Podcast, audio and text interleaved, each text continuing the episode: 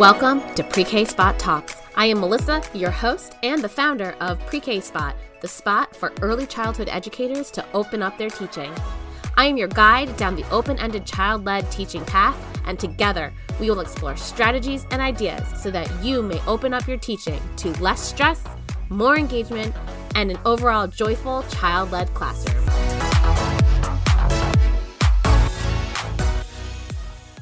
Hey, hey, educator friends, and welcome back to Pre K Spot Talks. I'm your host, Melysa Mei, and this is season six, episode five, all about my play journey. We're going to call it Melysa's play journey. I've realized over time that I started to do some interviews of people who have play journeys so they can share them and we can connect in lots of different ways. And I never actually shared my full deep play story or play journey. And that is what I'm going to do with you this week on this week's episode. So let's get into it. First, just a little bit about me. Most of you may know, but for anybody who's new, I am Melysa Mei, and I am currently a New York City preschool or New York City public school pre K teacher where I practice a open-ended child-led play-based philosophy. And we are a bit more of a progressive school within a bit of the factory model in the country's largest school system. So while we have lots of DOE requirements and things like that to follow, we still hold fast and true to our more progressive philosophy. And that runs from pre K through fifth grade. Just a little bit more about me before we move on and get nitty gritty with the play. I am a mom to two little boys and a great big rescue doggy, and a wife to a huge Mets fan. And a couple fun facts about me I have never driven any other car except a Honda. Well, I've driven other cars, but I've never owned any other car except a Honda and I am a Girl Scout for life. I've received my Silver Award and Gold Award, and I'm very proud to be a lifetime Girl Scout. And when I am not teaching, I am either shopping at Target or Amazon, drinking some coffee, and hanging out with my kiddos. So now let's start at the beginning. One of the main reasons I decided I wanted to start doing play journey interviews is I want to share how everybody started with play. I was not always a play based educator. I think I had play deep down in my heart, but this is not the way most people were taught, especially if you are within my age group of the 40 pluses. And I want everybody to be able to connect and realize that play is not always the go to. So I started out in a traditional factory model education. I went to my undergrad for elementary education and I desperately wanted to be a fourth grade teacher. I also really loved teaching second grade, so I thought I did really well in all of my classes in my undergrad. I thought, this is it. Teaching is for me. I declared when I was 10 that I wanted to be a teacher and I stuck to it. And lo and behold, I get to my student teaching and it's a nightmare. I had so many great experiences in all of my practicums and things like that before this. But when it got to where we, I guess, really had to teach, if that's what you want to say, it all fell apart for me. I wasn't ready. I also don't think I fully understood what it took to be a teacher. I also had lots of other factors. I don't want to blame it on other people, but I had a brand new cooperating teacher. Now, she wasn't a brand new teacher, but she was brand new to having a student teacher. So there was a lot of learning that she had to do and support and things like that. I had on the totally opposite end a hardcore supervisor who had been teaching and supervising for many, many, many, many, many, many, many years. And she had her way or the highway. And the combination of all of that just did not work out. I loved my kids, and it was an amazing experience in the way that I figured out exactly what I never want to do. I learned how to be more prepared because they had me writing at that point. This was, say, 2005. We were writing full seven step lesson plans. And the goal throughout student teaching was to wean yourself off of those seven step lesson plans because while they taught us to do that, they knew that that's not what all teachers do all the time. Well, they never weaned me off of them because they thought I was never ready. And I was writing, I don't know, close to 80 pages a week in lesson plans. So try keeping up with that while you were also living your college life. I was on the dance team. I was the captain of the dance team that year at my D1 school and trying to keep up with student teaching and my remaining classes. So you can see here how also maybe not being ready and being young and immature, this just did not work out. I almost failed my student teaching. I'm pretty sure my supervisor told me that I should find a different career and that maybe I should quit and quit school. And I was like, are you kidding me? In the very last semester, when I've been working four years plus two summers to get through all of this, you've got to be joking. So I took the L. I I mean, I was okay with getting a low grade it took my GPA way down. I would have graduated with honors, but I did not because of that grade. But I was okay with it because I learned so much from it. And I cried every day, and it was awful. But I took away from it that I don't want to be an elementary school teacher. I knew that maybe those upper grades didn't work for me. Now, at the time, if you had told me to teach preschool, I'd have been like, you're crazy. So what happened was I got scared away from teaching altogether. And I, you know, worked retail and did other jobs for a couple of years, but I knew in my heart I always always always wanted to be a teacher and I was going to go back to it one day. I had this degree, what was I going to do with it? So, to get back into teaching, I decided to start working at a daycare. Those were the jobs that were available. That was all I could really get at the time. And it was the perfect stepping stone back into teaching. And for me, it truly was the perfect stepping stone. I started teaching toddlers. I had the babies, the two year olds, and I fell in love. I mean, head over heels, hardcore for toddlers and early childhood. Now, this was in a franchised daycare, so there was still a lot of teacher directedness, but there was a philosophy of child led and starting to understand that there shouldn't be worksheets and things like that. When I did my student teaching, when I was taught in college, we did all the things stick charts for reward charts. I think I had um, a stick chart where the children earned 10 sticks and then they could pick a prize or something like that. And I gave them sticks, took away sticks. We did um, compliment chains, we did it all. And we also did a ton of worksheets. While, of course, we were taught in whole child centers, things like that, it was still very much factory mental, teacher led, a little bit old school, I'd say, at this point. And working in the daycare started to step away from that.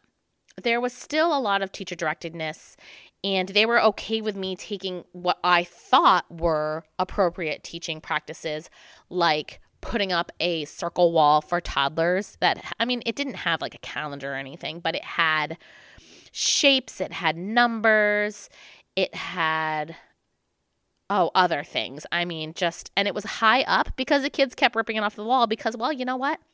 They were two. Of course they kept ripping it off the wall. Oh, I look back on those days. I actually did an Instagram live about that when I found photos in my portfolio and all of my old things you should definitely check that one out. It's it really just shows the this part of my journey, the beginning of my journey where I came from. And but the good thing about that was I also found my creativity. I found I was really to be able to be creative when we had themes like Museum Week. I had the kids doing lots of process art and they were spray painting things and they were getting their whole body into things. And I really started to discover my tolerance for mess and things like that. It was really just understanding that I could let go of some of those traditional teaching ideas, even though in this particular daycare, we didn't really let go a lot of those.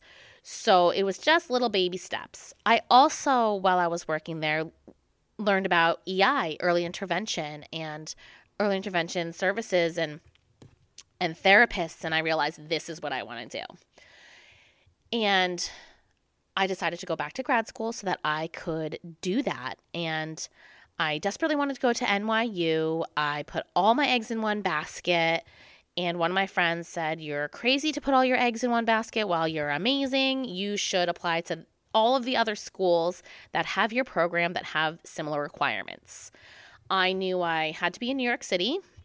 Growing up in New Jersey, it was time. It was time to move to the city because that's what a lot of, you know, Jersey girls do.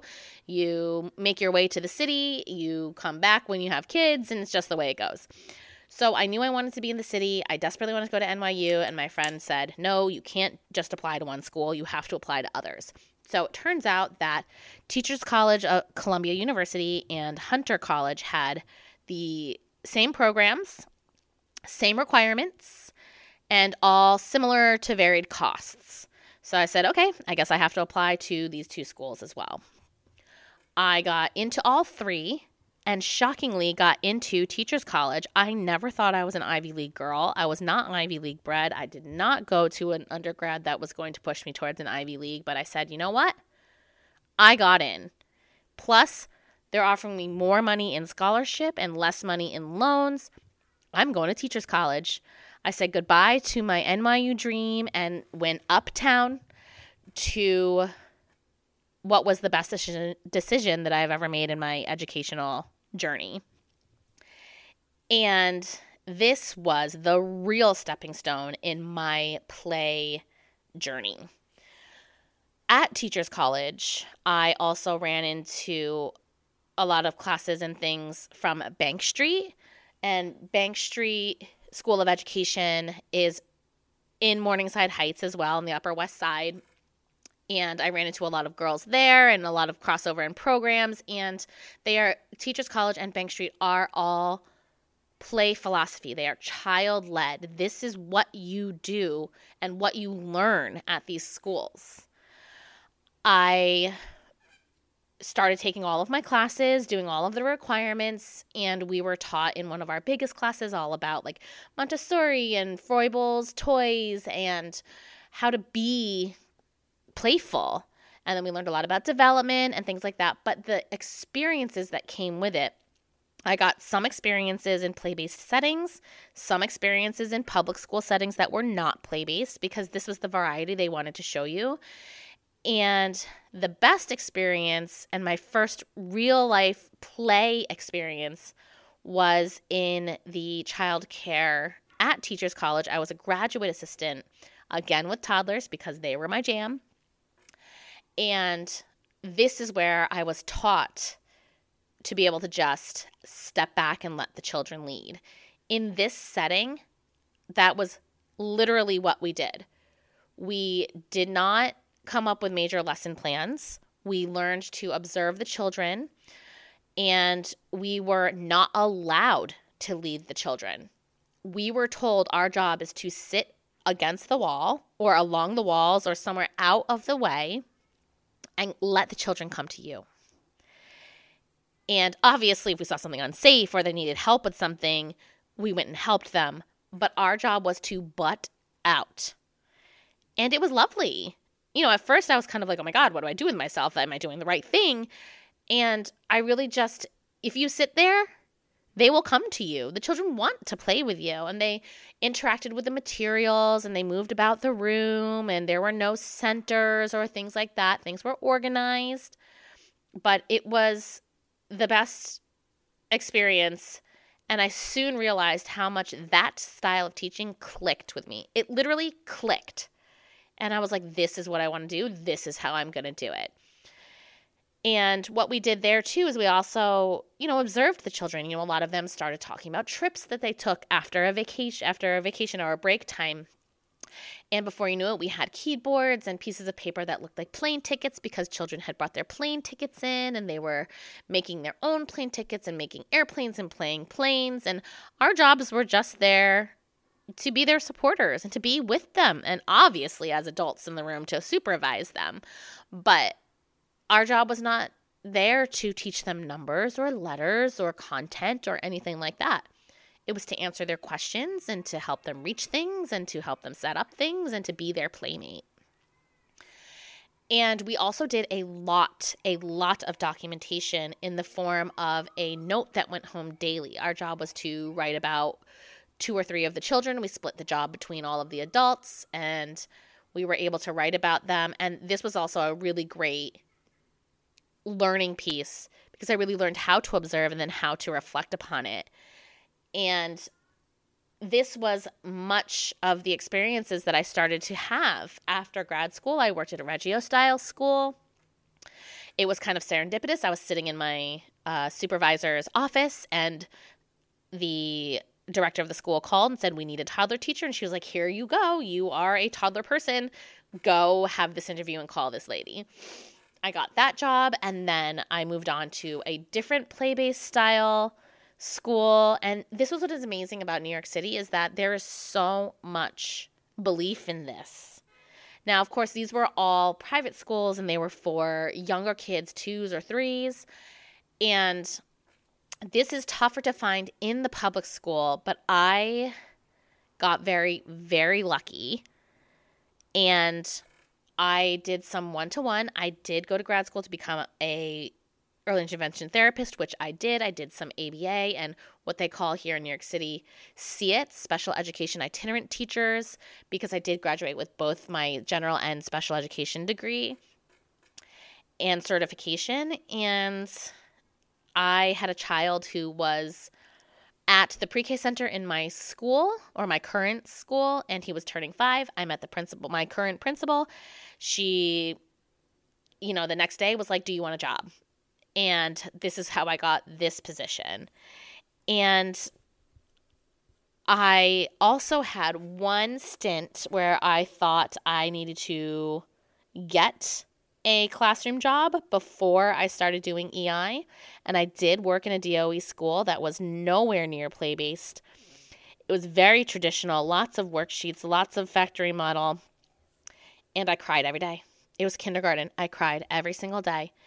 I was like right brought right back to my student teaching again and realized that pre-K and under is definitely where I needed to be and that I would never enter the public school system again unless it was pre-K. And so when my principal offered me a job, she I said I would love one if it's pre-K. And she said it's pre-K and I said woohoo. And so that's when I was able to start creating my own personal play journey through my own teaching, not just through experiences that I had and other like schools being that philosophy. So that was the start of that. And really, I've been lucky, I have to say you know, I don't have to overcome too many obstacles here in the setting that I'm in because my principal believes in this. She very much believes in the play philosophy and being child led and understanding the emergent curriculum. Of course, we do have DOE things that we have to do. So sometimes we do have to produce a couple of pieces of evidence or we do have to do a little bit of data or some assessments. But those don't generally get in the way of the overall play and philosophy so thinking about some of the other questions that I typically ask other interviewees, that was my story. And those were my catalysts for sh- the shift. You know, it was really just because the experiences I was having, the places that I were, I were, I'm sorry, the places I I was working forced me into it. My one of my favorite things about play is really that it is it's just so universal I've said this before, and you'll probably hear me say it again that play is a universal language. All children speak it. Now, of course, they may not speak it in exactly the same way, but all children speak play. It's so natural and authentic and is so integrated of its learning.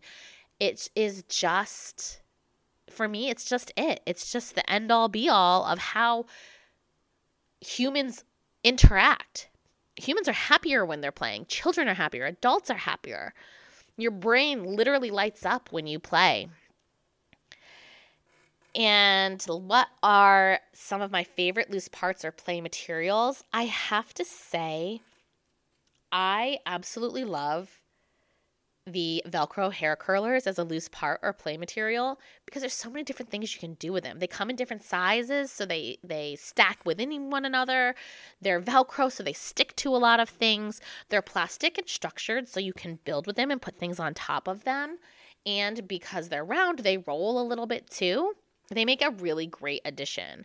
Another loose part that I'm obsessed with that I got so lucky to find was jewelry displays the best part about the jewelry display pieces, you know, like the things that you would put on like a tabletop to like display a necklace or the things that you would put bracelets on the things that you see at stores that you probably don't pay attention to because you're looking at the jewelry but next time you go take a look at them. The cool thing about the ones that i found that i got at this donation place is that they're magnetic. So we have a magnetic pole in the classroom and you can magnetize and put like put them on and then you can wrap things through them or hang things on them and it, the kids absolutely love playing with them. And plus it's more of an outside the box loose part. You're usually not going to see those in other classrooms. And that's it for my play journey. I really hope that you enjoyed kind of understanding where i'm coming from and the experiences i bring to the table as I share my knowledge and understanding of play and my experiences. I'm just here to spread the play based love, and I hope you're here for it too. And I know you are if you're listening to this, especially if you made it to the end. And if you are an educator with a play journey that you would like to share, please reach out so that I can interview you and you can share your play journey so that we can all connect and find all of the different ways that play has brought us to where we are today. And that's it for this episode. We will see you in the next one. Until then, play on.